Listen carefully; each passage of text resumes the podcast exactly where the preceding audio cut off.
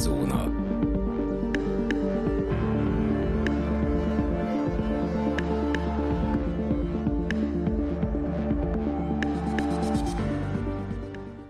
Köszöntjük a kedves hallgatókat, ez itt a Szürke Zóna Podcast, a mikrofonnál Rezső, valamint állandó vendégem Dani. Sziasztok! A mai napon a Jonestowni tömeges szektaöngyilkosságról fogunk beszélni. Ez egy 1978. november 18-án lezajlott borzasztó történelmi tragédia, és Éppen ma jutottunk arra az elhatározásra Danival, hogy két részre szedjük, ugyanis rendkívül fordulatos, rendkívül tartalmas esemény, és amennyire tragikus, olyannyira elrettentő, úgyhogy szeretnénk előre szólni, hogy ezt a sorozatot 18 éven aluliaknak nem ajánljuk. Borzasztó dolgok történtek azon a napon. Ez gyakorlatilag az Egyesült Államoknak olyan súlyosságú tragédiája volt, mint később a szeptember 11-i terrormerénylet. Ez volt a modern történelem első tömeges szekta öngyilkossága, melyet egy szélsőségesen paranoiás szekta vezető, úgynevezett Jim Jones rémuralmának utolsó fatális stációjaként kell kezelni. A szekta hangjait rögzítették, illetve a végrehajtást megelőző eseményeket egy stáb kamerára is vette, tehát jól dokumentált eseményről van szó, mégis máig feltáratlan ez a dolog. Meg annyi dokumentumfilm készült már róla, több könyvet is írtak belőle, de rengeteg a megválaszolatlan kérdés mindmáig, főként az, hogy miért történt. Ezt a kérdést máig nem tudják megválaszolni. Dani, mi a benyomásod a mai témánkról? Nos, az ilyen jellegű témáknál nekem mindig ez az első gondolatom, hogy ugye a történelem során nagyon sokszor fordult elő sajnos az, hogy tényleg egy-egy ember ugye nagyon durván meg tudott mozgatni egy kisebb-nagyobb népcsoportot, országot, akármit. Most nyilván az első ember, aki több mint valószínűleg mindenkinek eszébe jut, az Hitler, de igazából, hogyha belegondolunk, akkor ő, ő csak egy, egy olyan alak, aki egy elég nagy rivaldafényt kapott akkor, és eléggé hírhet volt, úgyhogy ö, ö, nem csoda, hogy mindenkinek ő jut az eszébe, de, de azért mellette, sőt előtte és még utána is voltak ö, ilyen, hát nem is tudom, meggyőző, karizmatikus, vagy nevezzük akármilyennek emberek, akik ugye ezeket a népeket, csoportokat nagyon durván befolyásolni tudták, és nyilván így utólag könnyű beszélni, ez szerintem tipikusan az a helyzet, amikor, amikor azt lehet mondani, hogy jaj, de hát hogy nem látták ezt, hogy nem vették észre azt, stb. Meg, meg akár a felvételek alapján is lehet nézegetni a Jim Jones-t, hogy hát rá, ránézve már igen, kevésbé szimpatikus, meg úgy már a szemese áll jól, meg hasonló, de ezek szerint ott a 70-es években mégiscsak egy, egy, egy olyan személynek számított, meg olyan hozzáállást prezentált, ami, ami nagyon sok embernek szimpatikus volt és tetszett. És hát sajnos ugye a másik része, hogy ugye megint a hit és a vallás volt az, ami, ami nagyon befolyásolta ezeket a szerencsétlen embereket, és ilyenkor egy mindig kicsit úgy, úgy szívem szakad ezzel a kérdéssel kapcsolatban, hogy, hogy amikor emberek magát ezt a, a hitet ennyire el tudják torzítani, és ennyire elfacsarják ugye a, a hívőknek a, a gondolatait, meg, meg ugye az egész világát, hogy, hogy ilyen szörnyű dolgokra rá tudják őket venni, amiket majd a, ez alatt a két műsor alatt kitárgyalunk. Számomra mindig talán ez a legfájdalmasabb, hogy itt vannak ezek a szegény emberek, akiknek ö, nagyon rossz a sorsa, mondjuk meghalt gyereke, családtagja, akárki, és, és, és az életében már csak ez az egy reménysugár van, ez az egy pont van az életében, hogy de a hitem, és hogy, hogy, hogy van valaki vagy valami, aki majd engem meg fog segíteni, és hogy most lehet, hogy nekem egy kicsit vagy nagyon rossz, de csak, egy, csak valameddig kibírom, és utána nekem annyira jó lesz, és nagyon jó lesz, és hát ö, nem tudom, hogy ö, ezekre ki fogunk-e térni, de volt egy-két szívszorongató ö, komment ezzel kapcsolatban is, hogy, hogy az emberek azóta a túlélők ö, hogy viszonyulnak ez az egész ö, világképhez, meg mindenhez, és ez, szerintem ez a, ez a legszörnyűbb része ennek az egésznek, hogy, hogy ilyen szinten el lehet torzítani embereknek a, a világképét. Minek után említettem, hogy két epizódra szednénk ezt a témát. Az első epizódban azzal foglalkoznánk, hogy mi vezetett el arra a pontra, hogy azon a napon Jim Jones úgy döntsön, hogy öngyilkosságra buzdítsa a, a szektáját. Tehát ebben a mostani epizódban egyfajta életútra fogunk beszélni, és a második epizódban fogjuk azt a nevezetes utolsó 24-48 órát mhm. kitárgyalni, uh-huh. ami megint csak hangsúlyozom rendkívül fordulatos, és egyben rendkívül dokumentált. Mindebből fakadólag szeretnénk egyfajta szektakritikát is gyakorolni, mert mindaz a művelet, mindaz a döntés, amit a Jim Jones és a népek, temploma meghozott, illetve végrehajtott, az egyfajta mintaként még mai szektákban is megtalálható, és nagyon-nagyon aggályos kérdés, hogy amikor olyasmit tapasztalunk, aminek a vége régen már volt az, hogy tömegével haltak meg emberek, akkor egyrészt tudunk-e valamit csinálni, dolgunk-e bármit csinálni, vagy inkább az államnak dolga-e bármit csinálni, de az államnak mi köze van a lelkiismeret szabadságához. Az államnak meg kell védeni a saját állampolgárait, ez a társadalmi szerződésből következik, de egyrészt nem gyakorolhat már olyan szintű ellenőrzést, hogy, hogy csoportoknak a hitvilágába belegázá, bele, belegázoljon, avagy ö, ö, csoportokat olyan mértékben kontroll alatt tartson, hogy ö, végső soron megakadályozza a potenciális tömeges öngyilkosságukat egyrészt, másrészt meg ezeknek a szektáknak, ahogy a népek templomának is, tipikus vonatkozása, és lényegében az abszolút kovásza a paranoia.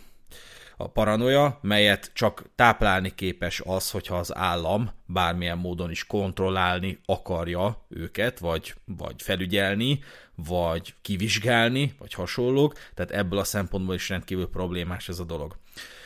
Le kell szögezni, hogy a Jonestowni tömeges szektornyilkosság tekintetében a szektornyilkosság kifejezés talán nem pontos egyébként a megnevezés folyamatosan változik, de valaki szerint nem volt szó átfogó öngyilkosságról, mert rengeteg ember, így több száz áldozatul esett gyermek nem dönthetett a saját mm-hmm. sorsáról, rengeteg ember nem akart a szektöröngyilkosság áldozata lenni, de egyrészt a a csoportkohízió, a tömeg által gyakorolt pszichai presszió, sőt, tetleges cselekvések is végül is a halálukhoz vezettek, tehát végül is olyan emberek, akik nem akartak volna meghalni, végül is meghaltak. De ezt a második epizódban fogjuk kitárgyalni. A Jonestowni tömeges szekta öngyilkosság alkalmával 909 amerikai állampolgár vesztette életét,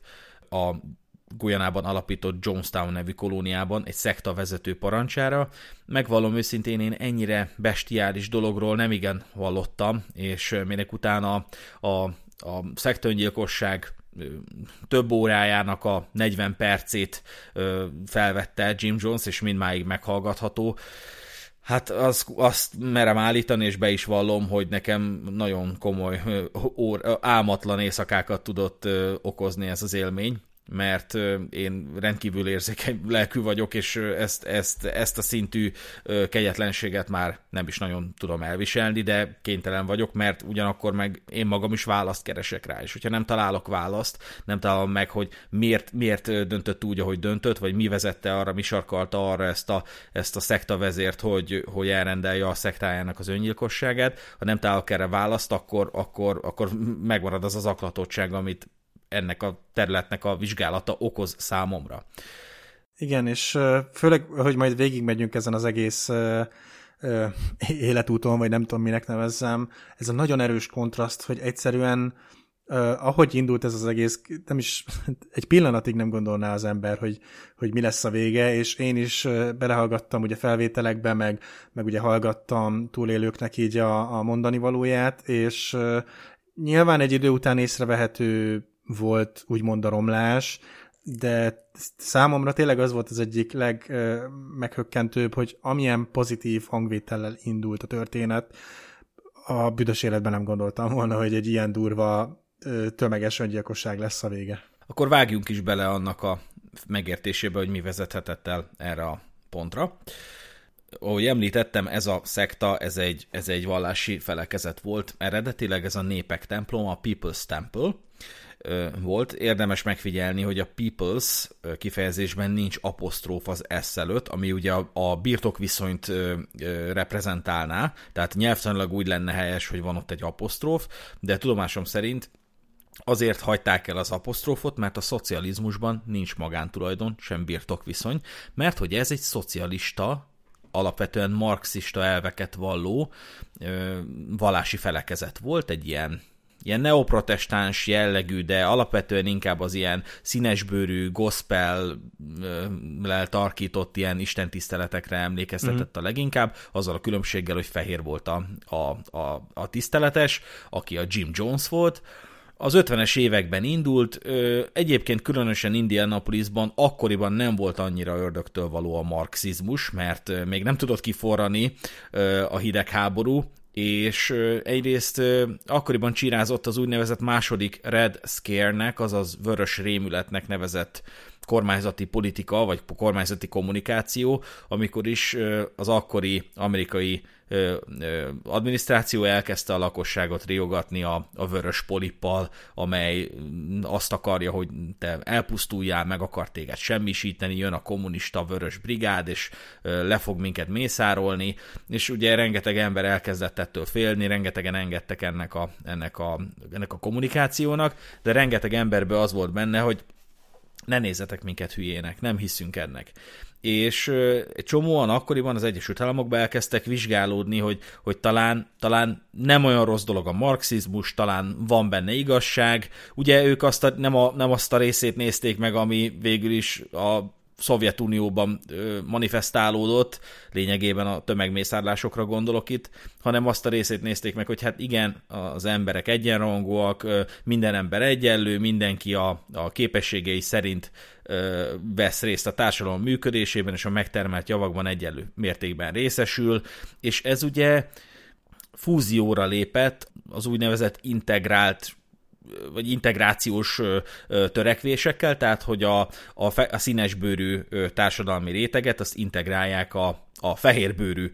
társadalmi rétegbe. Tehát egész egyszerűen a társadalmi különbségeket, amelyek ugye az 50-es években nagyon élesen megvoltak az Egyesült Államokban, annak ellenére, hogy már majdnem száz éve eltörölték a, a, a hmm. rabszolgasságot, de ez volt a, a népek templomának a, a hitvallása, hogy tüntessük el a, a társadalmi egyenlő, egyenlőtlenségeket, a színesbőrű ugyanannyira ember, mint a fehérbőrű, ő is leülhet a buszon, ahogy a fehérbőrű is, és még sorolhatnánk, és mindenre az eszköz az a marxizmus volt, mert hogy ugye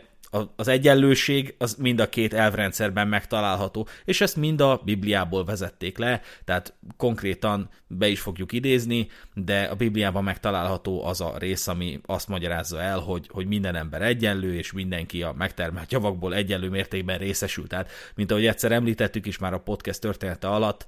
a, a Bibliából szinte mindent le lehet vezetni, így a marxizmust is. Hát ugye nem hiába volt a hippi mozgalom is ugye a 60-as, 70-es években, ott is próbáltunk, próbáltak a hippik lázadozni minden ellen, ami ellen csak lehetett.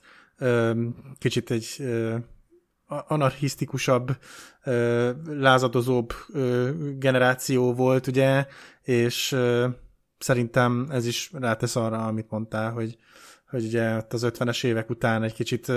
próbáljunk próbáljunk más elvek alapján működni. Az apostolok cselekedeteiben szerepel egyébként az az észrevető utalás, hogy a javak egyenlő mértékű szétosztása az egy ö, Istenhez közen álló ö, hmm. cselekedet, ö, de teljesen mindegy. A Jim Jones lényegében ennek használatával ötvözte a kereszténységet és a szocializmust, de a hangsúly az a fai egyenlőtlenségen volt a hetedik napi baptista egyháztól elleste az úgynevezett gyógyításokat, amelyekkel szerintem már mindannyian találkoztunk itt-ott. Akkor ez nagyon népszerű volt, hogy gyakorlatilag az emberek, halálos beteg emberek, vagy bénult embereknek a meggyógyítását, vagy rehabilitációját vindikálja magának a, a tiszteletes azzal, hogy rámutat egy emberre, mond, mi a bajod, rákos vagyok, akkor, akkor kiveszem belőled a rákot, táncolj. Tehát, hogy így bénult embereket kiszedetett a, a tolószékéből, ezek mind tudhatóan kamuk voltak, mert hogy a felekezett tagjai voltak ezek az emberek, akik először betegnek vagy, vagy, vagy mozgáskorlátozottnak vallották magukat, majd a Jim Jones újjának a mutatásától gyakorlatilag táncra perdültek, ezek, ezeket vállalták ezek a felekezeti tagok,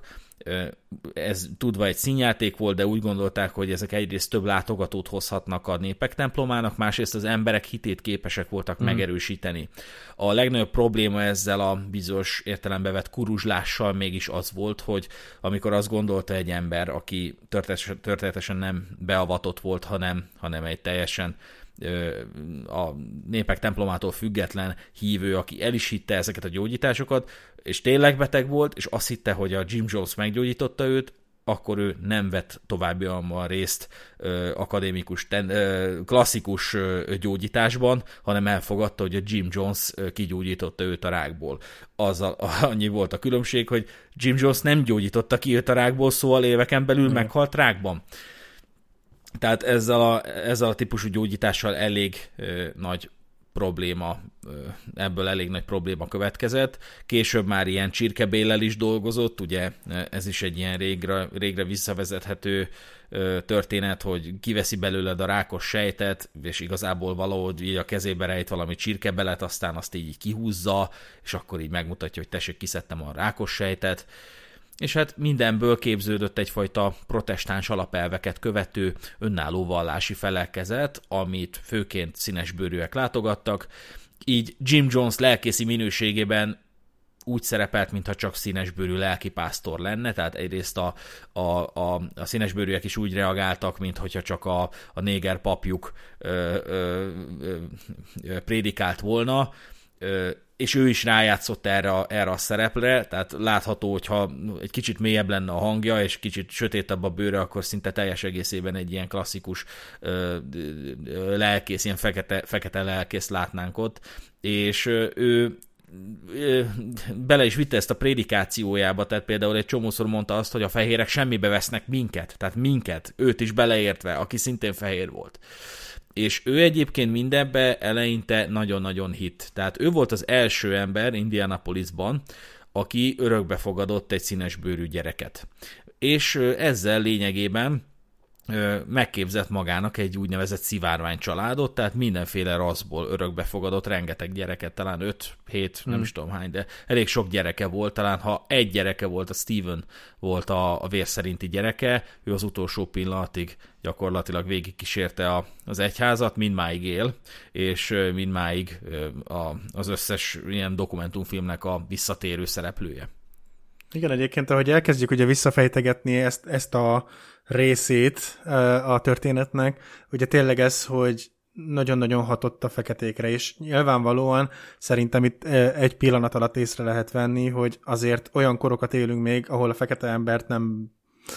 nem képvisel túl nagy értéket, ugye, ahogy mondtuk is, az egy dolog, hogy vége volt a rabszolgaságnak, meg ilyesmi, de ettől függetlenül azért meg annyi egyéb filmben lehet látni, hogy, hogy azért a feketéket még a 90-es években is hogy kezelték, ugye?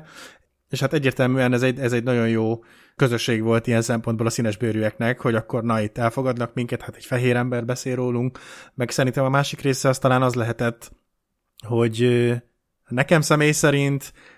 mondjuk ha a kereszténységet veszünk, akkor ez a mindig könyörögjünk, féljünk, meg stb. rettegjünk, itt pedig emlékszek, hogy a, az egyik felvételen nagy, így, így föltartja a Bibliát, hogy, hogy ez a fekete könyv titeket, feketéket igazából sosem segített, meg talán még el is nyomott, most nem tudom pontosan idézni, és akkor így, így eldobja a Bibliát ilyen, ilyen teatrálisan, az, az földre csapódik, és akkor, hogy hogy látjátok, nem csapott belém a villám, és hogy itt, itt nem arról kellene szólni ennek az egésznek, hogy majd valamikor egyszer jó lesz nektek, hanem hogy, hogy ezt az életet, amit éltek, ezt kell jóvá tenni. És egyébként így nézve azt kell mondanom, hogy igen, valahol megvolt a, a karizma benne, az, az már más dolog, hogy megint csak utólag ö, én, én észrevettem pillanatokat, amire azt mondom, hogy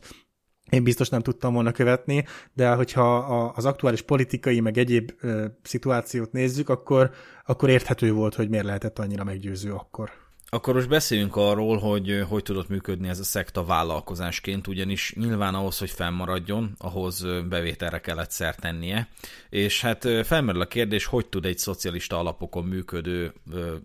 egyház lényegében kapitalista alapokon túlélni, körbejárjuk, hogy, hogy hogy jutott arra Jim Jones és a népek temploma, hogy hogy túléljen gazdaságilag, és mik voltak azok a műveletek, amiket a önfenntartási érdekében végrehajtott. Ez egyébként rendkívül tanulságos, mert ezeket mindmáig használják, ezeket a cselekményeket, meg ezeket a trükköket. Egyrészt ugye a népek temploma úgynevezett országjárásba kezdett, tehát fölpattantak egy Rahedli buszra, jóval több ülőhelyel, mint ahányan voltak, ennek van jelentősége, és egyfajta ilyen turnét hajtottak végre, tehát államról államra, városról városra jártak, tartották az előre meghirdetett istentiszteleteket, oda a különböző osztályokba tartozó emberek eljöttek, a, a nyitott szellemiséggel rendelkező fehérbőrűek eljöttek, megtalálták valahogy a, a lényeget, megtalálták a szellemi vezetőt Jim Jonesban, vagy eljöttek a perifériára reggett színesbőrűek mm. akár, és hát ugye felmerült a kérdés, hogy oké, okay, most a, a népek temploma itt állomásozik, de nem itt van a, a szekta központja, most akkor mi, mi lesz ezzel, tehát hogy most tovább mentek? Na hát igen, de ezért volt több busz, mint ahányan elindultak, mert bárki fel tudott pattanni azokra a buszokra, aki azt érezte, hogy csatlakozni szeretne ez az egyházhoz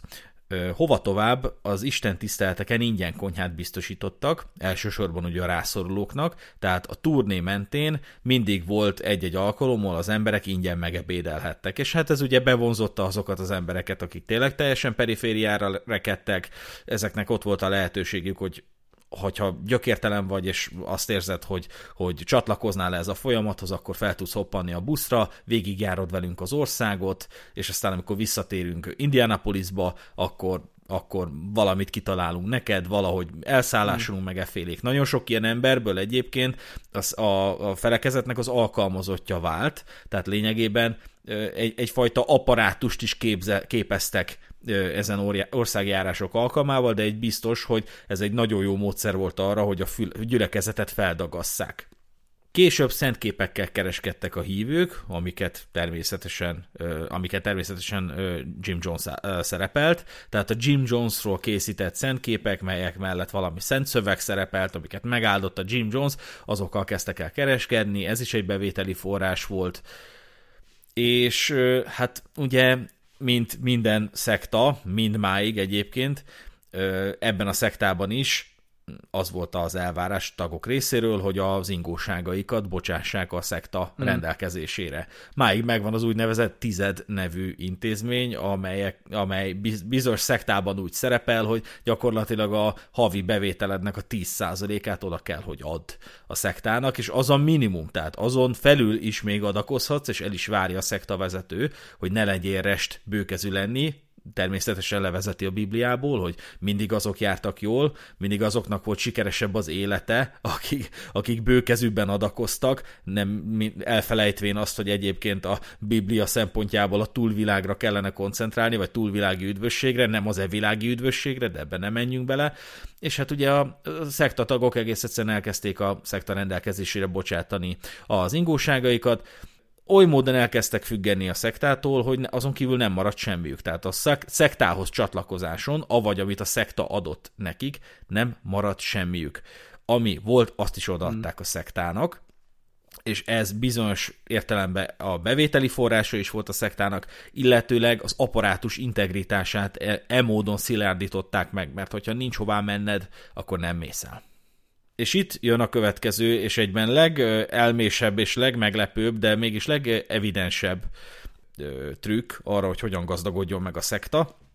hogy ugye nem egy ilyen öregek otthonát létesítettek. Ilyen daycare, vagy nem is tudom, hogy nevezték angolul, de, de, de az volt a lényeg, hogy ugye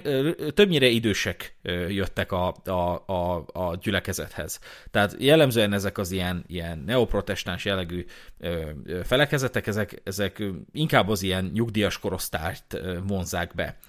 és hát az idős nénik azok imádják az ilyen fiatal, ilyen, ilyen nagyon karizmatikus papokat, és, és erre természetesen Jim Jones erre appellált, és lényegében öregek otthonákat létesítettek. És emlékszem, hogy hallottam is egy prédikációját, amiben ö, hangoztatja is, hogy az ő öregek otthonái, tehát ez a, nem tudom, mondj már erre egy jobb szót, mert most nem akarom ezt ismételgetni, hogy öregek otthona, hát akkor ez így marad. tehát ezek az intézmények,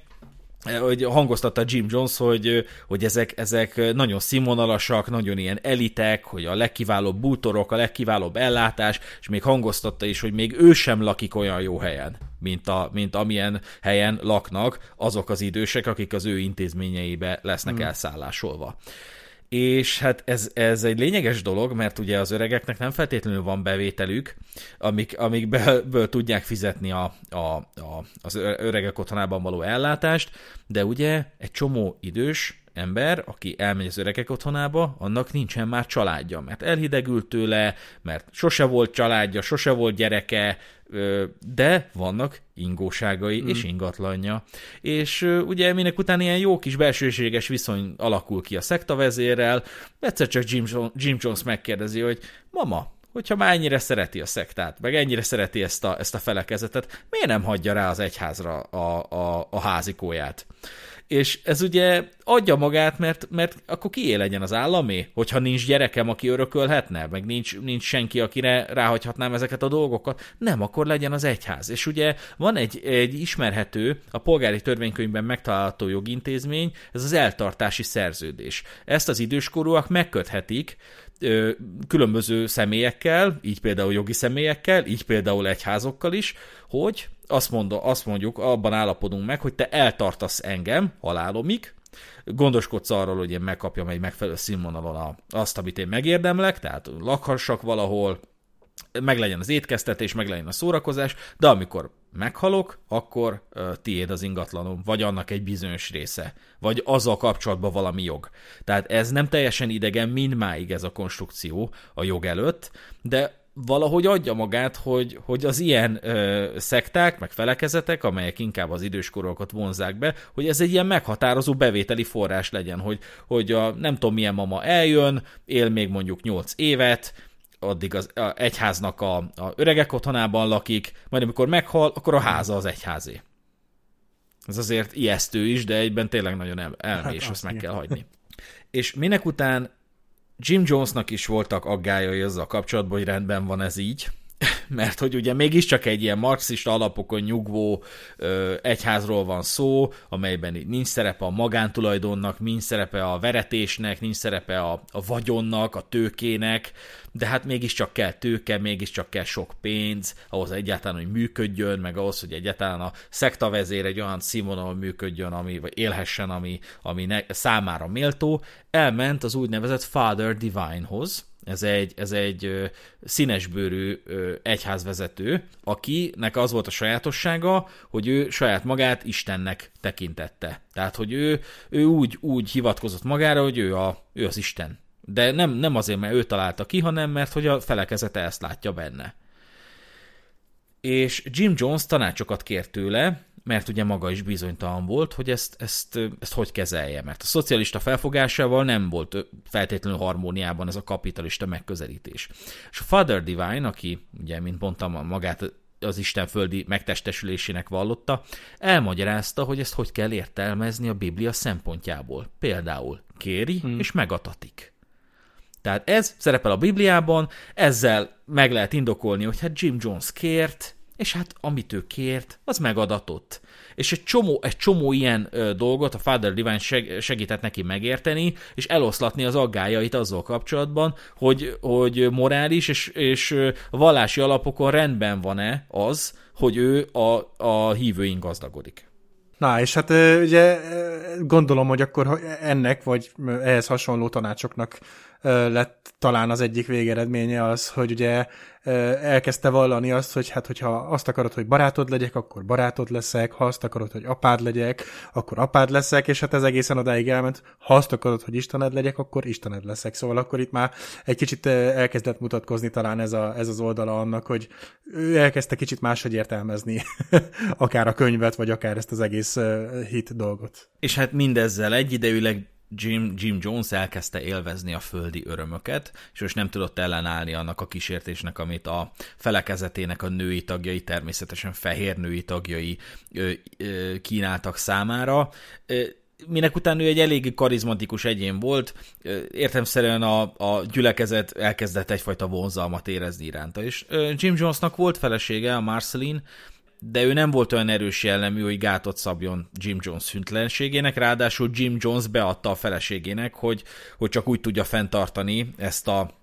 ezt a szent életet, meg mindazt a képességet, ami azért adatott meg neki, hogy ezt a szektát, ezt, az, ezt a felekezetet működtesse, ha többször több különböző nővel szexel. És volt egy Patty nevű nő Jim Jones közelébe, aki nem volt szép, tehát nem, nem tetszett neki, azt hiszem kicsit duci volt, meg e- egész egyszerűen nem volt az a fajta nő, aki, aki kedvé, akire vágyott volna Jim Jones, de őt meg megbízta az úgynevezett fuck schedule vezetésével, tehát a na, mondjuk erre már egy magyar kifejezést, ez a szexnaptár? Hát valami olyasmi. Igen, tehát neki kellett vezetni azt, hogy, hogy Jim Jones éppen kivel kúr, melyik nap. És ez azért meredek. És hogy a partnerei egyébként Jim Jonesnak mind, mindig fehér nők voltak, tehát színesbőrűekkel sosem szexelt. És egyszer egy néger követője megkérdezte, hogy ez miért van, és azt válaszolta Jim Jones, hogy hát kicsit bonyolultabban, de tömören arról volt szó, hogy ki kell kúrni belőlük a burzsóá énjüket, ami a feketékben nincs meg. Tehát ugye minek után mondtuk, hogy szocialista alapokon is nyugvott ez a felekezet, a burzsóá volt az, ami, ami egyébként mondjuk az eredendő bűn lenne, vagy a, vagy a, a bennünk lappandó, lappangó kisördög, az ő értelmezése szerint a burzsóá volt ez, és ezt, ezt ki kell szexuálni a fehér nőkből és hogy ez milyen szintekre ment már el ez a gátlástalansága, azt jól példázza az az eset, amikor is ugye megalakult az úgynevezett Planning Commission, ez egy ilyen szervezeti egysége volt ennek a rendkívül jól szervezett ö, ö, szektának, a tervezőbizottság, így lehetne magyarosítani, és ez egy belső kör volt, a Jim Jones és a nagyon szűk lényegében felsővezetői réteg, itt kapott információkat Jim Jones a gyülekezetéről, tehát itt tettek jelentést neki a megfigyelésekről. Ki aludt be az istentisztelt során, ki kivel kavar, ki lyukasztotta ki éppen a fülét, ezek. És akkor ide tudták egyébként becitálni ezeket az embereket, és itt tudták számon kérni. És ahogy mentek a tárgyalások, ilyen kis cetlik váltottak gazdákat, gyakorlatilag ilyen nők elkezdtek üzengetni a Jim Jonesnak ilyen cetlik útján, és ezt észrevette egy másik nő, és ezek a nők összevitatkoztak a Planning Commission ülése alatt, ilyen féltékenység fűtötte viaskodás kezdődött arról, hogy, hogy ki tetszik jobban a Jim Jonesnak, meg hogy te úgyse tetszenél neki, és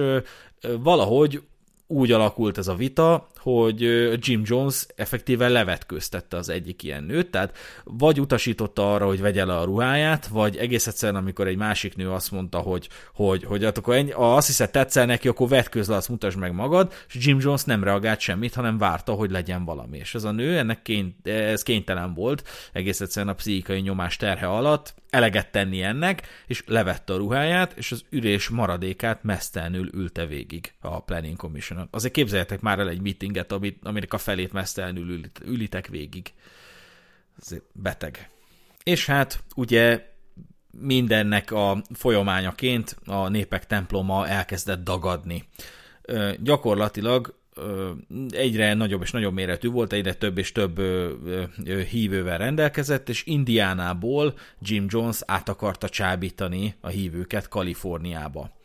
És ekkor tájt kezdett el a világ végével riogatni. Ez a világ vége az ő értelmezése szerint egy nukleáris holokauszt lett volna, de Jim Jonesnak volt annyi esze, hogy ne határozzon meg egy konkrét dátumot. Egyébként a szektavezetők tipikusan elkövetik ezt a hibát, idézőjelben mondom, hogy hibát, mert legalább így le tudnak bukni, hogy meghatároznak egy dátumot, aztán végül eljön az a nap, és nem lesz vége a világnak, és, és gyakorlatilag a, a,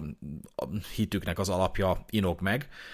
Nem határozott meg dátumot, csak azt mondta, hogy valamikor három órakor fog bekövetkezni a világ vége, vagy délelőtt, vagy délután,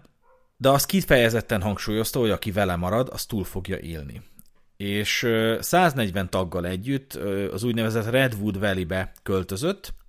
Kaliforniában, és ennek egy oka volt, hogy statisztikailag ez a terület lett volna a legkevésbé érintett egy nukleáris holokauszt során. Tehát volt valamilyen felmérés, hogyha szétbombázzák atombombával az Egyesült Államokat, akkor figyelembe véve a, a, a, a hegyeknek az elhelyezkedését, a levegő mozgását, a szél mozgását, meg a, meg a, a, a gombatörcsérnek a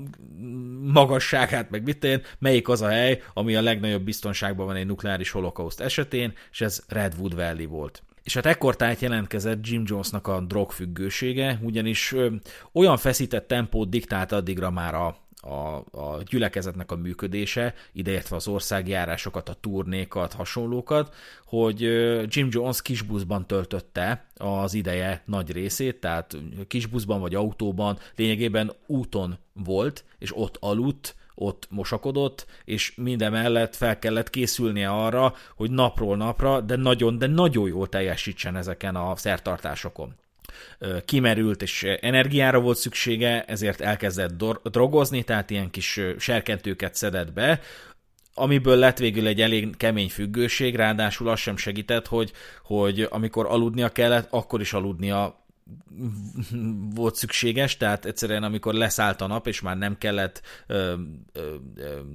produkálnia magát az éppen aktuális gyülekezete előtt, akkor viszont arra lett volna szüksége, hogy aludjon, erre pedig altatókat vett be. Hmm. Tehát serkentők és altatók egymást váltották nagyon hosszú időn keresztül, és ezért kialakult egy nagyon durva függőség, és ezért van az, hogy bármikor rákerestek a Jim Jonesra, akkor nagy eséllyel napszemüvegbe fogjátok őt látni, ugyanis a szeme egyrészt rendkívül vörös volt, másrészt a pupillája sem nagyon bírta már a, a fényt, tehát egész egyszerűen teljesen kikezdte a drogfüggőség a szemeit, és ezért inkább egy ilyen tipik ilyen napszemüveget, rá rendkívül jellemző napszemüveget kezdett el viselni. Ez lett a legikonikusabb kiegészítője, ami egyébként a popkultúrában is többször megjelenik, tehát bármikor, amikor feldolgozzák ezt a témát, akkor valahogy a napszemüveg mint egy ilyen elrettentő, ikonikus kiegészítő az megjelenik. És később egy, erről azt vallotta, amikor megkérdezték, hogy miért nem veszél a napszemüveget, azt vallotta, hogy ha rád néznék, akkor az isteni ö, ö, erő az gyakorlatilag leolvasztaná az agyadat, vagy nem tudom, tehát hogy lényegében azzal jogatott, hogy akkora, akkora jelenlét van már a tekintete mögött, hogy azt már nem bírja el a halandó ember. Jim Jones többször tesztelte a gyülekezete hűségét, lényegében itatott velük valamit, amiről nem mondta, hogy micsoda, de miután megitták, akkor közölte, hogy mérget ittak, és figyelte a gyülekezet reakcióját. És csak később közölte velük, hogy nem méreg, hanem hanem itt ilyen Sprite, vagy most mondtam valamit, de hogy nagyon érdekes, mert itt még nyoma sincsen az ő paranoiának, tehát a világ végében megtalálható a, a paranoid jelleg, de hogy már itt, úgy tűnt, hogy már itt készítette föl a gyülekezetét a tömeges öngyilkosságra, és egyébként előre is bocsátom, hogy mire eljön a, a tömeges öngyilkosság napja már nem éri meglepetésként a gyülekezetet, és nem éri felkészületlenül, ugyanis nagyon régóta készültek arra, hogy ez az öngyilkosság megtörténik. És ez például talán az első jele volt annak, hogy, hogy Jim Jones ezt meg fogja tenni. Igen, és hát nagyjából a történetben szerintem ez volt az első konkrét pont, amikor azt mondtam volna, és hát én azt mondom ezzel a utólagos okoskodásommal, hogy, hogy itt lehet, hogy azért már elég erőteljesen megkérdőjeleztem volna Jim Jones-t, meg az egész uh, templomot, meg mindent, mert ezen a ponton ugye már ö, rendszeresen közösödünk ö, a női tagokkal, meg, meg levetkőztetünk másik tagokat, és úgy ülünk végig találkozókat, meg, meg itatunk kamumérget, meg ilyesmi. Szóval én, én úgy érzem, hogy, hogy ugye valószínűleg itt érjük el azt a pontot, mint Rezső és Dani, hogy már nem tudunk azonosulni a hívekkel, és mert hogy itt már valószínűleg egy olyan egy olyan vak, vakon hittek benne, meg ebben az egészben, hogy jó, persze néha felmerültek kérdések, mert azt látni fogjuk, hogy egyébként később is azért néhol-néhol felmerülnek kételjek és kérdések, de úgy összességében még mindig van egy, egy, egy kohézió, és akkor egy, egy, egy, egy összetartás, hogy akkor haladjunk tovább. Egyébként megjegyzem, hogy a túlélők közül nyilatkozott valaki úgy, hogy amikor Jim Jones először felkereste őket, meg ilyesmi, akkor akkor az asszony épp hazaérkezett, ott volt Jim Jones a lakásba, a feleségeket elküldték, menjenek el bevásárolni, vagy valami, amíg a férfiak beszélnek, és mire visszajöttek, addigra mindenkinek piros volt a szeme, kivéve Jim Jonesnak. Szóval ki tudja, lehet, hogy már akkor drogokat használt, hogy, hogy esetleg valakiket rávegyen arra, hogy csatlakozzanak, vagy nem lehet tudni, hogy mi. Szóval valószínűleg ez az egész drogozás, meg mérgezés, meg ilyesmi, akkor ez, ez, ez már valahol régen benne volt az ő repertoárjába, hogy akkor ezzel érje el a céljait. Idővel Jim Jones beavázkodott a politikába, ami létkérdés lehet egy szektában, a szekta esetén, mert hogy az önkormányzati döntéshozatalban való részvétel az talán a túlélésének az áloga is lehet egy szektának, illetőleg a politikai kapcsolatok sem teljesen másodlagosak, mindemellett gyanús gazdasági üzelmei is lettek, és egy, volt egy közszeméremsértési ügye is, a vád szerint egy mosdóban maszturbált egy rendőr előtt, de ezt valahogy elsimították, hogy hát neki valamilyen az ágyéka környékén volt valamilyen problémája, és ahhoz így ugrálni kell, vagy így nem tudom, mit kell vele csinálni, és akkor gyakorlatilag pont akkor nyitott be a rendőr, amikor ő éppen igazából csak a vizeléshez készült a mosdóban, de ez megint csak egy olyan tényező volt, ami közrejátszott abban, hogy Jim Jones el akarja hagyni az Egyesült Államokat. Ráadásul Lester Kinsolving, episzkopális pap írt egy nyolc részes sorozatot a San Francisco Examinerbe, amely feldolgozza Jim Jonesnak a visszaéléseit, felfedve az egyházon belüli bántalmazásokat is. Tehát ez volt a legalaposabb és legnagyobb hatású kritikája Jim Jonesnak. Gyakorlatilag volt tagokkal beszélt, azoknak a valomásait hozta le arról, hogy az egyházon belül igenis bántalmazzák egymást a hívek, Jim Jones is abuzálja őket, és mindez a körülmény arra sarkalta Jim Jones-t, hogy, hogy a, fogja magát és áttelepítse a nyáját Guyanába ez ugye a dél-amerikai kontinensen lévő kis ország, ami nem sokkal azelőtt szabadult fel a brit uralom alól, tehát alapvetően egy angol nyelvű, de dél-amerikai országról van szó. A híveknek azt mondta, hogy az ígéret földjére viszi őket, a tökéletes szocializmusba, ahol mindenki a képességé szerint dolgozik, és hát tudjuk. Alapvetően Guyana egy balra tolódott angol nyelvű dél-amerikai állam, ugye és Jim Jones elintézte, hogy tudjon bérelni Guyanától egy néhány négyzetkilométer területet, a dzsungel kellős közepén, amit lecsupaszították, lecsupaszítottak, csináltak egy ilyen szép nagy tisztást, és ott felépítették a People's Temple Agricultural Project nevű települést, de később ennek az lett a neve, hogy James, uh, Jonestown, mm. egyébként a, a Guyana fővárosára Jones, Georgetownra rendkívül analóg módon. Tehát e- egyértelmű, hogy Jonesnak a nevét viselte ez a település. Guyanának egyébként nagyon jól jött ez a dolog, mert azt gondolná az ember, hogy rohadt nehéz egy dél-amerikai országgal megállapodni egy szektaként arra, hogy áttelepítsek több száz embert, és hadd béreljek néhány, néhány kilométer, négyzetkilométer területet a, a dzsungelet kellős közepén. Azt gondolnák, ez nagyon nehéz, nem volt az. Mert Jim Jones a határvidékre akar települni, tehát egy olyan spotra, amit csak repülővel lehet megközelíteni, és Guyana, amely ugye épp hogy elnyerte a függetlenségét, teritoriális vitákat folytatott a vele szomszédos Venezuelával, mm-hmm. tehát bármikor számíthatott arra, hogy Venezuela az azokat a területeket, amelyekre igényt tartott, valamilyen múltbeli jogra hivatkozva,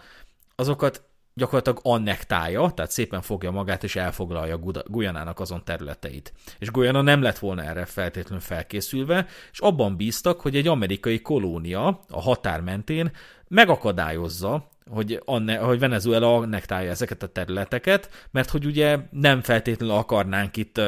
katonailag lerohanni azt a területet, ahol amerikaiak élnek, és ebbe egyébként van igazság, tehát én se, pláne abban a, abban a aktuálpolitikai nemzetközi klímában, ami akkor tájt volt a 70-es évek elején, én is azt éreztem volna, hogy jó, ezzel inkább ne, cicó, ne cicózzunk, tehát inkább ne foglaljuk el Guyanát, hogyha már amerikaiak vannak ott és nem, nem hogy csak egyszerű volt keresztül vinni a bérleti szerződésnek a megkötését, de Guyana engedte, hogy bizonyos tárgyakat vámmentesen hozzanak be az országba, később pedig már ugye az ilyen lefizetések révén már gyakorlatilag bármit be tudtak hozni, és nem kellett vámot fizetni, sőt nem kellett elszámolni velük egyáltalán, és ennek később lesz jelentősége, mert egy eléggé ipari mennyiségű kémiai vegyület kellett ahhoz, hogy, a, hogy azt a szintű tömeges szekta öngyilkosságot ki tudja vitelezni Jim Jones, és az, azok, a, azok a gyakorlatilag azok a komponensek, amikből megkeverték a, a, a hatalmas méregadagot, azok nem ott teremtek, hanem kintről hozták be, és Guyana állama ezt engedte. Egyébként így így, hogy most már rátértünk ugye erre a golyanás részre, csak így, így belegondolva, nyilván valamennyire, innent, innentől kezdve csak ismételni tudom magam, hogy hogy az Istenben jött ez össze, de hogy ugye ezen a ponton már családokat szakítottak szét, mert hogy ugye voltak olyan esetek, amikor mondjuk a, a feleség, meg akkor ezáltal a gyerek azok úgy mentek, de a férj az maradt otthon, vagy fordítva. Ezért ez már egy elég éles pont, hogy, hogy azért így Guyanába valószínűleg az emberek többsége nem is hallott róla, hogy hol van, mi ez, miért megyünk oda, itt, itt már, mint hogyha szinte fikcióról beszélnénk, hogy egy ilyen erős váltás van, és, és még mindig ez a, ez a több száz ember ment vele, és, és vele tartottak. Hát a szektáknak visszatérő kritikája, hogy szétszakítja a családokat, és szerintem ez nem tudatos, nem feltétlenül tudatos a szekták által, vagy a szektavezetők által, hmm. hanem egész egyszerűen annyira éles lesz az ellentét egy szektába integrált ember, és az oda nem integrált, de, de közvetlen kapcsolatban lévő másik emberrel, annyira, annyira konfliktusos lesz az, hogy jó ez neked kislányom. És, és az egyik oldalon ez van, hogy jó, jó ez neked kislányom, a másik meg az, hogy de hát nem értitek, hogy ez az út. Ti, ti bolondok, hogy, hogy egész egyszerűen ebből az lesz, hogy nem beszélek anyámmal, mert, mert hülyének néz, amiért a, csak, a, csak az igazságot vallom, és, és az egyetlen létező utat járom. Mert hogy ugye, akik nagyon beépülnek ezekbe a szektákba, azoknak tényleg ez lesz a világ és ö, semmi, de semmi, ami kritizálná azt a szektát, nem ö, lehet meg a közelükben. És ez viszont egy, egy, egy fő sajátossága a szektáknak, és innen ismerheted meg, hogy a közösséget szekta-e, hogy van-e létjogosultsága a szekta, a hitvilág és a szekta vezér kritizálásának. Uh-huh. Hogyha a szekta vezér ennek lehetőséget ad, akkor azért még, még jó a helyzet, de amikor azt érzed, hogy hogyha csak megfogalmaznál egy, egy minimál kritikát bármivel ezzel kapcsolatban, akkor, akkor kiutasítana téged magából a szekta, és helyre tenne, na akkor, akkor gond van és hát valószínűleg itt is erről lehetett szó, de alapvetően megint csak azt tudom hangsúlyozni, hogy ez a szekta iszonyatosan szexi volt bizonyos rétegek számára. Tehát akiknek, akiknek tényleg nem volt semmi kilátása az életre nézve, akik stigmatizálni, stigmatizálva voltak például a bőrszínük által, akik tudták, hogy nem tudnak ö, ö, tovább lépni a világban, nem tudnak magasabbra törni, mert, mert gyakorlatilag determinálja őket az, hogy hova születtek, milyen testbe, azoknak ez a kolónia, ahol azt ígérték, hogy, hogy egy család része leszel, figyelni fogunk egymásra, megsegítjük egymást, annak ez tökéletes megoldás volt. És egyébként a vallási felekezetek ezen vetülete számomra nem is annyira aggályosak, mert van némi pozitívuma. Tehát a, a, nem a szektáknak, hanem ezeknek az ilyen kisé elvont, ilyen neoprotestáns felekezeteknek a, és szerintem régen is ezzel a sajátossággal rendelkeztek az ilyen vallási gyülekezetek, hogy képeznek egyfajta világra, világra vetíthető hálót. Uh-huh. Hogyha például neked muszáj elhagynod Magyarországot, mert, mert olyan helyzetbe kerültél, hogy nem tudsz itt a továbbiakban élni, el kell innen menned, és mondjuk egy vallási felekezet tagja vagy, akkor például az Egyesült Államokban működő ö, sejtje ennek a vallási felekezetnek segít téged átemelni az egy, a Magyarországról az Egyesült Államokba. Tehát ilyen esetben ezek a közösségek tudnak jók és hasznosak lenni, de természetesen, természetesen Jonestown esetén nem erről beszélünk. Visszatérve Jonestownra, a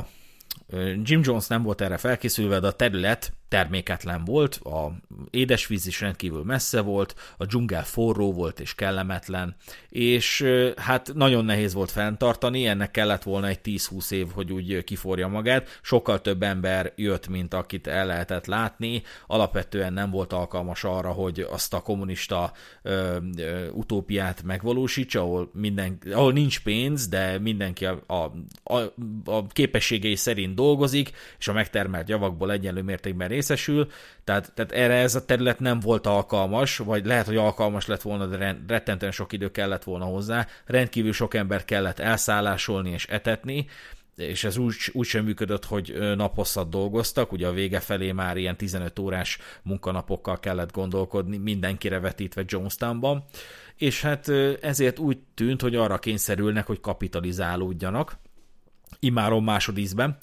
és azt tervezték, hogy megvesztek néhány üzlethelyet Georgetownban, tehát Guyana fővárosában, hogy abból szerezzenek némi bevételt, és hát ez ebből a szempontból rendkívül ironikus volt, hmm. mert egy szocialista utópia csak a, a kapitalizmus segítségével tud túlélni. Ezek szerint. És hát, ahogy mentek az évek, Jim Jonesnak lassacskán kiforrott a rémuralma. A, a dzsungel hőjében lényegében bántalmazások kezdődtek. Alkalmazásra került egy úgynevezett izokocka, tehát egy ilyen isolation chamber, vagy isolation box, nem hiszem, hogy van erre jó ö, magyar kifejezés, de bevezettek egy olyan dobozt, ahova a renitenseket bezárták. És ez nem csak legenda, mert ugye, mint mondtam, rendkívül túl dokumentált ö, Jim Jones, Jim Jones és a Népek temploma és Jonestown, tehát még olyan interjúról is készítettek hangfelvételt, amit egy olyan emberrel készítettek, akit bezártak éppen egy dobozba a forró dzsungel kellős közepén, és ott éppen azt kérdezték, hogy megérdemled? Úgy érzed, hogy ez, ez, ez kijár neked? Vagy jó leszel, hogyha kiengedünk? Tehát mm. ilyenek, tehát ennyire, ennyire pontosan dokumentált minden. A renitenciának egyébként gyakran az lett a büntetése, hogy a gyülekezet előtt tárgyalta meg Jim Jones, hogy mi legyen a büntetése, és rendkívül megindító, hogy a tömeg lényegében ötleteket ad Jim Jonesnak, hogy hogy legyen megbüntetve az ember, aki éppen büntetésre szorul, és hát renitencia alatt, tehát a büntetésre jogosító vonatkozás alatt azt értem, hogy mitten valaki egy kicsit rosszul viselkedett, valaki mit én, a földre vizelt, nem a budiba, tehát ilyenek, ezek mind büntetést érdemeltek, egyfajta szerintem szórakoztatási ö, megoldás is volt a, a, a renitenseknek a megbüntetése, és nagyon sok bántalmazásról is hangfelvétel készült, remzően az egyik ö, ö, gyülekezeti tag püföli a másikat, tehát ilyen, ilyenekről is készült hangfelvétel, és az egyik legbrutálabb felvétel, amit sajnos nem találtam úgy meg, hogy be tudjuk játszani, de a The Last Podcast on the Left csinálta egy ötrészes sorozatot a Jonestownról, és annak a negyedik részének a vége felé hallható ez a felvétel, amikor egy nőnek, aki betegesen fél, halálosan fél a kígyóktól, a nyakába tesznek egy közönséges boát, és hát meginterjúvolják, hogy mit mond, és olyannyira megbénul a félelemtől, hogy artikulálatlanul kezd könyörögni, hogy vegyék le róla. Tehát már ki se tudja fejezni magát, nyöszörögve üvölti, hogy, hogy, hogy bármit megtesz, csak, csak vegyék le róla, és a gyülekezet egyrészt hangosan kiröhögi, sőt, valaki le is üvölti, hogy leg, legutóbb is azt ígérted, hogy jól fogsz viselkedni, vagy valami hasonlók, és Jim Jones még megjegyzi, hogy azért csináljuk ezt, mert semmi nem működik már ezen, ezen a nőn. Tehát, hogy semmi, semmit nem tudunk már egyebet alkalmazni, csak ezt. És uh, diabolikus azt a felvételt meghallgatni, és meglepő, hogy ilyesmi megtörténhetett. Igen, és hát nyilván ez, ez valószínűleg majd a második adásban még elő fog jönni, de ugye ezen a ponton volt az, hogy ez a, ez a közös tudat, vagy nem is tudom, minek nevezzem, ez már ugye annyira kezdett kialakulni, főleg ugye a gyerekeknél. Ugye ezt volt szerintem szörnyű hallgatni, ahogy a gyerekeket itt már olyan szinten elkezdték agymosni, hogy, hogy tényleg ők is ugye elkezdtek árulkodni, meg úgy teljesen benne voltak ebbe az egészben már, és, és nyilvánvalóan ők abszolút meg voltak győződve arról, hogy akkor ők most jót tesznek azzal, hogyha valakit beárulnak, vagy, vagy nem tudom. És hát, ja, tehát uh, itt, itt már azért a szörnyűségek eléggé elkezdődtek. Jim Jones személyisége súlyosan meghajlott az évek során. Korábban ugye egy nagyon szimpatikus, szépen beszélő, az embereket maximálisan tisztelő személyiség volt, aki nagyon sokat tett a feketék integrációjáért, tehát szó szerint ő érte el egy csomó üzlethelyiségnél Indianapolisban, hogy beengedjék a feketéket ami később nem, nem volt fenntartható, mert amint elment onnan, tehát elköltöztek Indianapolisból, a, azok az üzletek továbbra sem engedtek be feketéket, tehát inkább Jim Jones, Jim Jones személyhez volt köthető ez a fajta ilyen átmeneti integráció, de a végére ennek már nyoma sem maradt Jim Jones tekintetében. Egy keserű jellemű paranoid személyiség került egy megsatnyult testbe, Kifelé még hangoztatta, hogy, hogy ez egy keresztény vallási mozgalom, tehát a népek temploma, de befelé egyértelműen a szocializmus kommunikálta, mint a fő elvrendszert. Tehát lényegében a kereszténység jóval kevesebb mértékben játszott szerepet a vallásnak a, a, az alapjait illetően, és a szocializmus sokkal erősebb szerepet játszott, és sokkal nagyobb szerepet játszott, és ez alapján szerveződött inkább a szekta. Lényegében Istent az ő értelmezés, az ő hitvilágukban felváltotta az elv, a principle, az eredendő bűnt, a bennünk élő burzsóá, és sorolhatnánk, lényegében egy, egy olcsó ilyen megtört komcsi lett Jim Jonesból, hm. aki valaha egy nagyon szép és nagyon, nagyon követendő vallási felekezetnek a vezetője volt. Hm. És ahhoz, hogy megértsük, hogy milyen jellemű volt Jim Jones, és hogy milyen jellemű embernek tulajdonítható az a végső tragédia és a végső cselekedet, amit végül elkövetett, menjünk végig néhány ismerhető tulajdonságán. Amellett, hogy nagyon pontosan tudott emlékezni az emberekre, és az emberekhez fűződő körülményeikre, tehát például, hogy kinek mivel van problémája, és talán évekkel később is fel tudta idézni, hogy, hogy az az ember három éve, amikor beszéltek, mit beszélt a, mit a lányával kapcsolatban,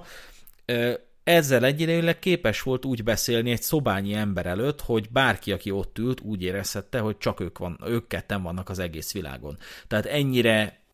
hogy is mondjam, vonzó és ennyire alkalmas személyiség volt arra, hogy, hogy tömegek előtt tudjon működni. Kevés ember rendelkezik ezzel a tulajdonsággal, ő rendelkezett. Mm. Ezzel ellentétben, vagy ennek ellenére viszont az a fajta ember volt, aki nem volt képes elfogadni, ha kudarcot val, és nem is nagyon tudta beismerni, ha hibázik. Ha bármit is tett bárkiért, azt úgy fogta fel, hogy az az ember egész életében mindenével tartozik neki. Ha szembe mentek az akaratával, tehát például el akarták hagyni a szektát, akkor teljesen kikészült Jim Jones a, a hálátlanság miatt. Tehát ez egyébként, ezt még én magamon is észrevettem az életem során, hogy, és ebbe hajlamos bele szaladni az ember, hogy teszek valamit a, a jó szívűség jegyében hmm. valakiért, mondjuk egy szívességet, kisegítem valamikor, vagy ilyesmi, de amikor ő mit én kérek tőle valamit, vagy, vagy mit kibeszél a hátam mögött, vagy ilyesmi, akkor rögtön elkezd bennem munkálkodni az az igazságérzet, hogy, hogy én bezek segítettem neked, akkor ez a hálátlan rohadék meg itt kibeszél engem a hátam mögött. Most egy nagyon buta példával éltem, de ez egy ilyen nagyon általános emberi tulajdonság, viszont ez Jim Jonesban nagyon túlműködött és mind emellett, ha egy ember elhagyta a szektáját, akkor az olyan volt számára, mint hogyha száz ember hagyta volna el. Tehát, hogyha kívülről nézünk egy ilyet, hogy mondjuk egy, egy 300 fős szektát elhagy egy ember, nem nagy kunst, túl lehet élni, sőt lehet, hogy jobb is, hogy megy, mert legalább nem viszi le a közhangulatot, meg nem agitál az ellen, hogy menni kéne, inkább menjen is a francba, de Jim Jones viszont úgy élte meg, hogy ez egy, ez egy ilyen grandiózus árulás és, és nem, nem csak egy ember hagyta őt el olyankor, hanem, hanem, hanem az ő olvasatában rengeteg ember. Tehát ez, ezt, ezt egy árulásként vette, élte meg. Mindemellett a hitehagyókat örökké átkozta. És akkor itt szeretnék egy kis hazai kitekintést tenni, ugyanis Magyarországon is van egy olyan felekezet, amit már mondhatunk szerintem szektának, tehát szerintem simán beépült a, a köznyelvbe az, hogy a hit gyülekezete az egy szekta és érdemes is itt meg körbejárni, hogy miért van az, hogy egy szektavezető nem tud túllépni azon, hogyha valaki elhagyja a szektát. A híd gyülekezetének az ellenségképe az vállaltan egy Bartus László nevű emberben manifestálódik, akit a híd gyülekezete örökké átkozni fog, Egyben német Sándor a híd gyülekezetének vezetője folyamatosan tematizálja őt, a gyülekezet előtt emlegeti, hogy ennek az embernek a destrukció a lételeme, imakommandókat szervez, az egy ilyen bevett intézmény a hídgyülekezetébe, aminek lényegében az a, az a funkció, hogy sok ember összeáll és imádkozik valamiért. Ez esetben úgy hallottam ezek a szervezet imakommandók azért imádkoznak, hogy Bartus Lászlónak rossz legyen, tehát hogy kára származzon valamiből. Egyben valótlan ügynökvádakkal dobálóznak, hogy Bartus László ügynök volt. Egyébként ez engem teljesen ö, ö, megijeszt, hogy, hogy Magyarországon semmi nem annyira destruktív, mint egy ügynökvád. Tehát ha lebuksz egy, egy, egy szex videóval, vagy, vagy kokainozol, és lebuksz, mit, még az se tud téged annyira megsemmisíteni a bármilyen dimenzióban Magyarországon, mint, egy, mint, mint az, hogy megvádolnak téged azzal, hogy 3 per 3-as voltál. És a hídgyülekezeteiben még hamisított okiratokkal is dobálóznak, legalábbis bizonyos úgynevezett hatos karton volt köthető Bartus Lászlóhoz, ami ami egy egyszerű, normális ember szemléletével is megállapítható, hogy, hogy hamis. Nem állítom, hogy a hídgyülekezet a hamisította, de biztos, hogy a német Sándor birtokába került, ez bíróság előtt állította, és odáig is vetemednek, hogy előszedik Bartus László édesanyjának a, a bíróság előtti ügyeit, igazolva azt, hogy hát ilyen családi előmenetellel nem is csoda, hogy valaki a híd gyülekezetének a destrukciójára tör. Ez a Bartus László, ez a heteket szerkesztette annó, elmondása szerint teljesen ingyen, ez a német Sándornak a, és inkább azt mondom a híd gyülekezetének a ilyen saját ö, ö, lapja, egyébként Jim Jonesnak is volt saját újság, újságja, amiben a feketéket internálni akaró kormány ellen úszította a gyülekezetet. A 90-es években Bartus László elhagyta a gyülekezetet, végül az Egyesült Államokba távozott, két könyvet is írt, a FESZ van könyvet, illetőleg a FESZ lesz könyvet, ez mind a kettő a hídgyülekezetét és német Sándort kritizálja. Ez a két kifejezés egyébként német Sándor szavajárására utal, és a FESZ lesz már nem lehet kapni. Ennek oka, hogy egy olyan átfogó jogi terrorhadjárat vette kezdetét, amikor megjelent ez a könyv, hogy gyakorlatilag leigázta az összes hazai könyvkereskedőt, és mindegyikük meghajlott a jogi terrorhadjárat alatt. Nem mondanám, hogy kiegyeztek, inkább azt mondanám, hogy a legtöbbjük inkább okosabbnak látta azt, ha, ha engednek az ügyvédi felszólításoknak megkérdezem, el tudjátok azt képzelni, hogy van olyan könyv, ami 2020-ban lett kiadva, de egy jogi terrorhadjárat ellehetetlenítette a magyarországi forgalmazását? Ha nagyon akarjátok, be lehet szerezni ezt a könyvet, de, de a könyvesboltba, meg a webshopokba már nem fogjátok megtalálni. Ez egyébként elég meredek. Még hozzáfűzném, hogy ezt a könyvet elvileg Bartus László meg se akarta írni, de német Sándor közvetítőkön keresztül megkereste őt, hogy lebeszélje ennek a megírásáról. És ennek oka, hogy német Sándor rengeteg olyan emberrel veszi körbe magát, aki táplálja a paranoiáját, és itt szeretnék egy pici utalást tenni Jim Jones paranoiájára, a közelgő világ végéről, a neki ártani szándékozó csoportosulásokról, a kárára törő, arctalan entitásokról. Sose jó, amikor egy szekta vezérnek a paranoiáját táplálja valaki. Hiába tud egyesek számára hm, anyagilag kifizetődő lenni, minek után annyi, tehát több ezer ember fölött ö, ö, képes már rendelkezni néha egy szektavezér, nem biztos, hogy egy paranoid szektavezér az, az, az jó kimenetellel tud szolgálni e, e tekintetben. És 2021. augusztusában a híd gyülekezetének a nyári konferenciáján megszavazták a híd gyülekezetének legmasszívabb ellenségeit, és a nyertes Bartus László lett, mondom, aki már 90-es évek óta nem él Magyarországon. Ezt egyébként a hit.hu oldalról olvasom, onnan idézem. Bartus László, akinek szó szerint a hitesek elleni háború az életműve. Ő nyerte a szavazást. Ezt annak ellenére érte el, hogy a szavazók túlnyomó többsége soha nem is találkozott Bartussal, aki 29 évesen 1990-ben keveredett el a gyülekezetbe, majd alig 7 évvel később 1997 végén már el is viharzott a közösségből, majd hamarosan az országot is faképnél hagyta. Szintén a hit.hu-ról fogok, fogok idézni. A táborbeli szavazás egyben azt jelzi, hogy egy új generáció is imádkozni fog azért, hogy Isten szabadítsa meg közösségünket és Magyarországot ettől a hírhet keresztény gyalázó szidalmazótól és magyar gyűlölő író médiumtól hát ez a szabadíts meg tőlünk, ez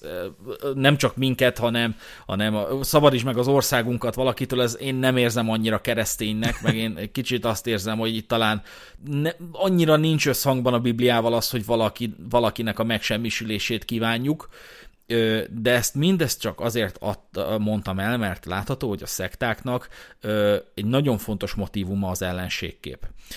Bartus László sosem fog szabadulni a híd gyülekezetének a gyűlöletétől és az átkozásától, még ha örökre visszavonul, akkor sem. Ennek egy funkciója van. Egy szektavezető sosem engedheti el a távozni vágyót, mert akkor mehet más is. Egy szektavezetőnek az a dolga, hogy a legszomorúbb értelemben mondom, de az a dolga, hogy, hogy úton útfélen hangoztassa, hogy így jár az, aki elhagy minket. És ez az egyik legveszélyesebb sajátossága a szektáknak, hogyha bárki is azon gondolkodik, hogy egy szektához akar csatlakozni, számítson arra, hogy ez nem egy pinceklub, amiből ki lehet táncolni, meg be lehet jönni, mert ha kijössz, akkor el, akarják, el akarják majd lehetetleníteni, hogy, hogy képes legyél demonstrálni azt, hogy innen el lehet menni. Ezért, ezért lesz az apostata örökké átkozva, és örökké az ellenségkép, mert ellenségkép nélkül nem működik annyira egy közösség. Hogyha ez, ez ne, én, nem, én nem értek ezzel egyet, és ezt borzasztónak tartom, de tényleg ez az igazság, hogyha egy közösségnek adunk egy arctalan, névtelen, az országon kívül álló karaktert, aki, aki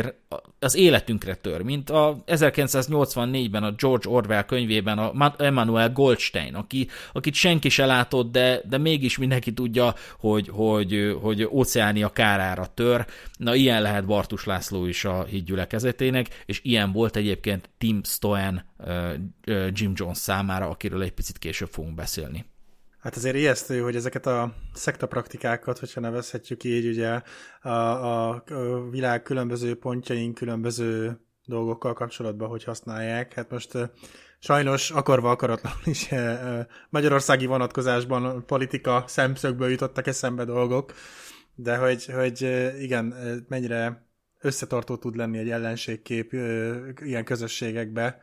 azért ez, ez sokszor ijesztő. És azt gondolná az ember, hogy itt vannak ezek az elrettentő példák, mint, példák, mint például ez a Jonestown, hogy, hogy gondolná az ember, hogy, hogy ebből tanul majd a, a, az ezt követő generáció vagy generációk, de hát sajnos nem. Úgy látszik, hogy ez egy ilyen egy ilyen, hát nem is vágy, nem tudom, hogy valami, valami belül az emberben van egy ilyen érzés, hogy, hogy valami közös ellen, közös ért dolgozunk, vagyunk, hiszünk, ijesztő tényleg, hogy így, mai napig, és tényleg, hogy itthon is előfordul. Jim Jones tudta, hogy egy vezetőnek sosem lesz személyi kultusza, nincsenek ellenségei, és hát azt szerette volna, ha tényleg a kárára tör valaki, de ez az utolsó napokat leszámítva sosem történt meg igazán, ezért több alkalommal játszotta el, hogy megtámadják, illetőleg merénylet célpontja lett, de megúszta. Egy alkalommal vaklövedékkel, vagy hogy mondják ezt, vaktöltényel lövetett saját magára valakivel, és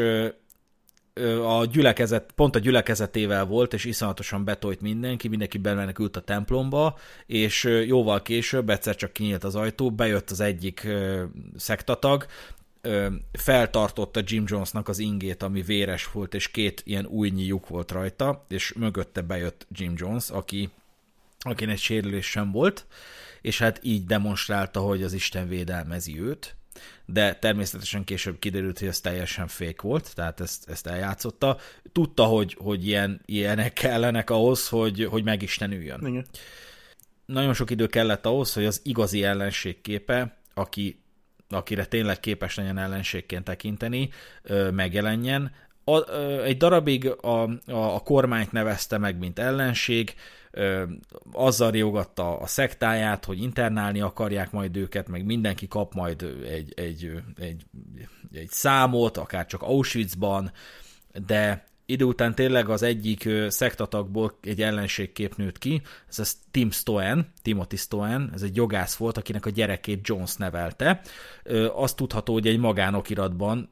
lemondatta Stoent a gyereke felügyelti jogáról, mm Jones és a templom javára, tehát volt itt egy ilyen, egy ilyen felügyeleti jogvita, hogy úgy mondjam. Vissza akarta volna a gyermekét és a felügyeleti jogát szerezni Tim Stoen, de Jones ezt nem akarta, és az utolsó pillanatig riogatta vele a gyülekezetet, sőt, még az utolsó pillanatban is Tim Stoent tette meg felelősnek azért, ami történt velük. Sőt, egy alkalommal arra kérte a gyülekezetet, hogy írjanak eszét arról, hogy hogy ölnék meg Tim Stoent. Meg olyan keresztény ez, tudod.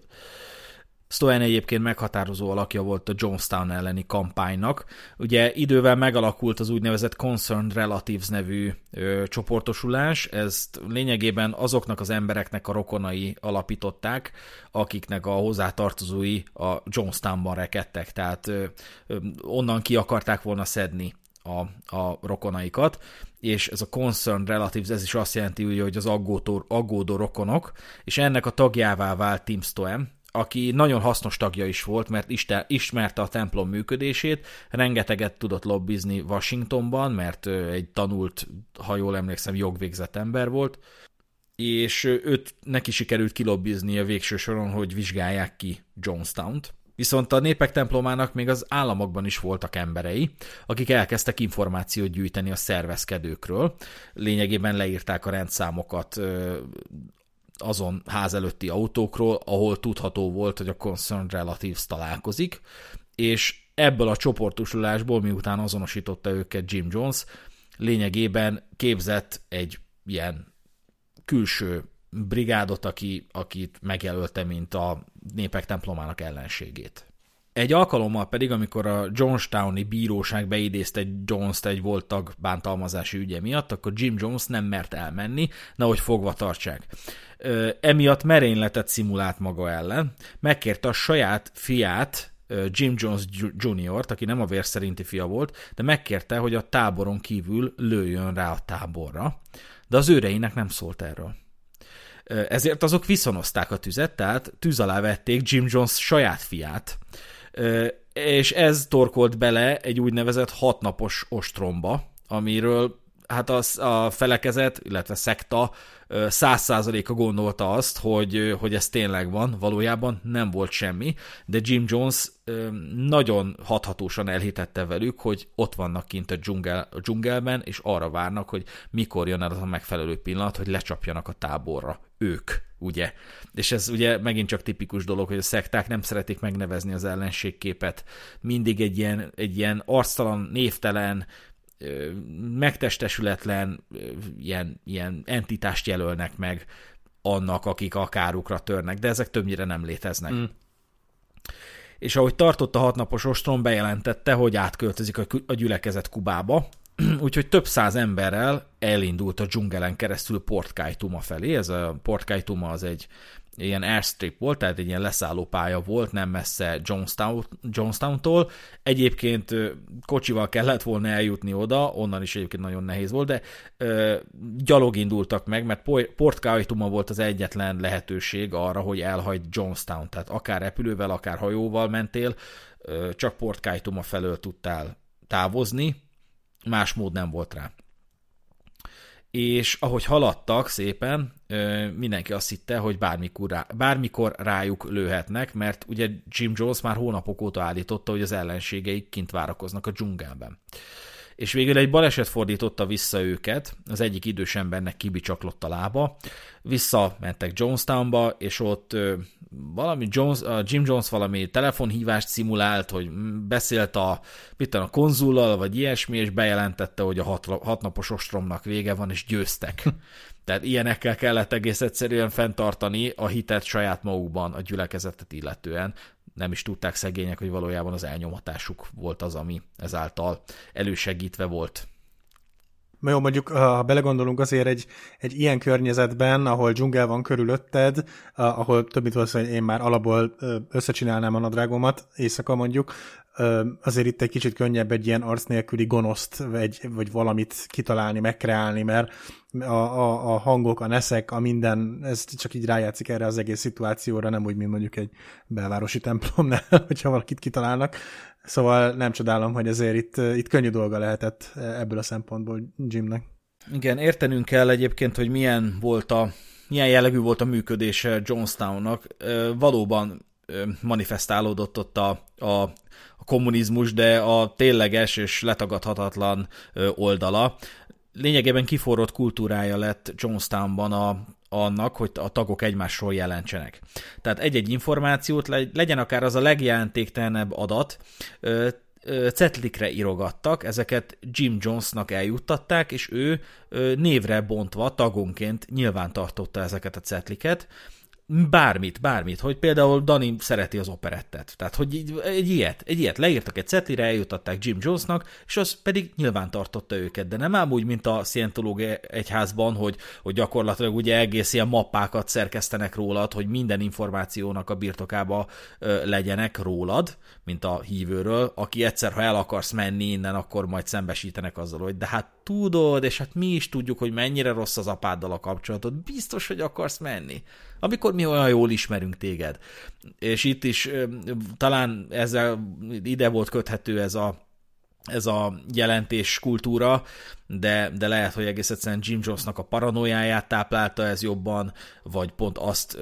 volt hivatott egy kicsit csökkenteni, hogy, vagy enyhíteni, hogy ő tudhatott mindent mindenkiről, és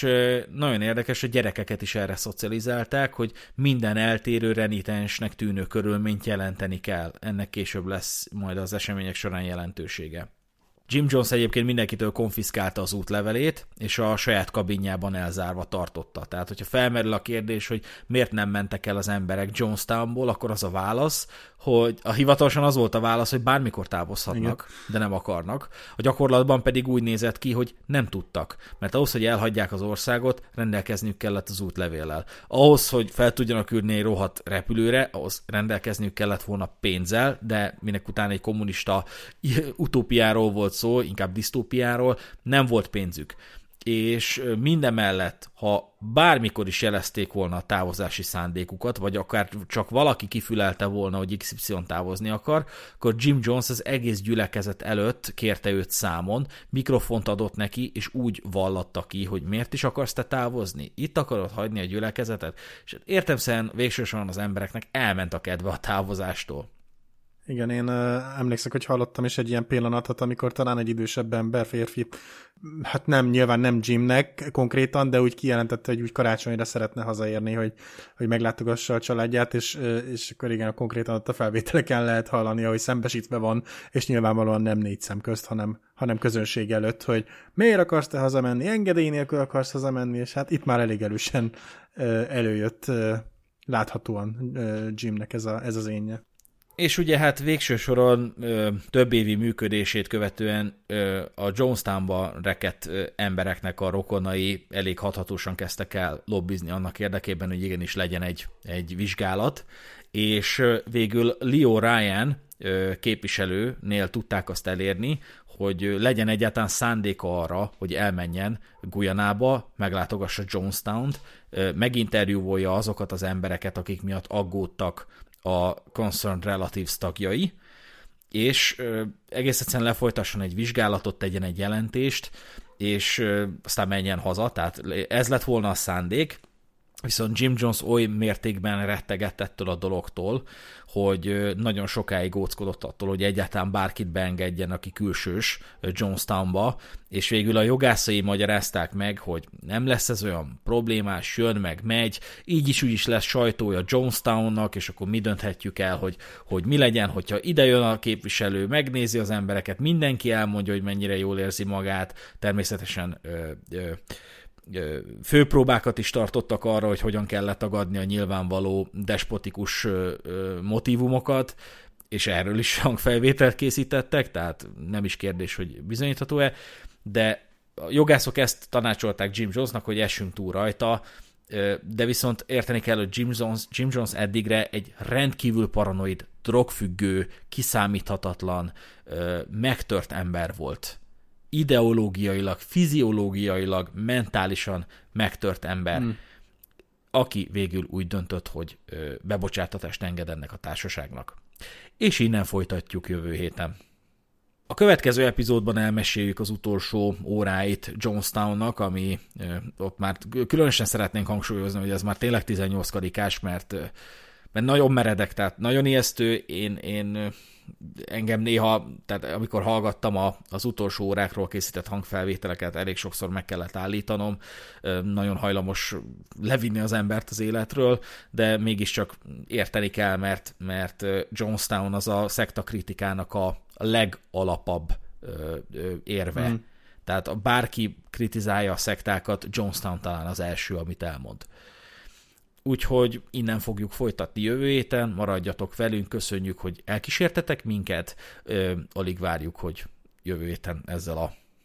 érdekes történelmi eseménnyel tovább foglalkozzunk. Úgyhogy ez volt a Szürke Zóna Podcast, én Rezső voltam, ő pedig Dani. Sziasztok! Sziasztok!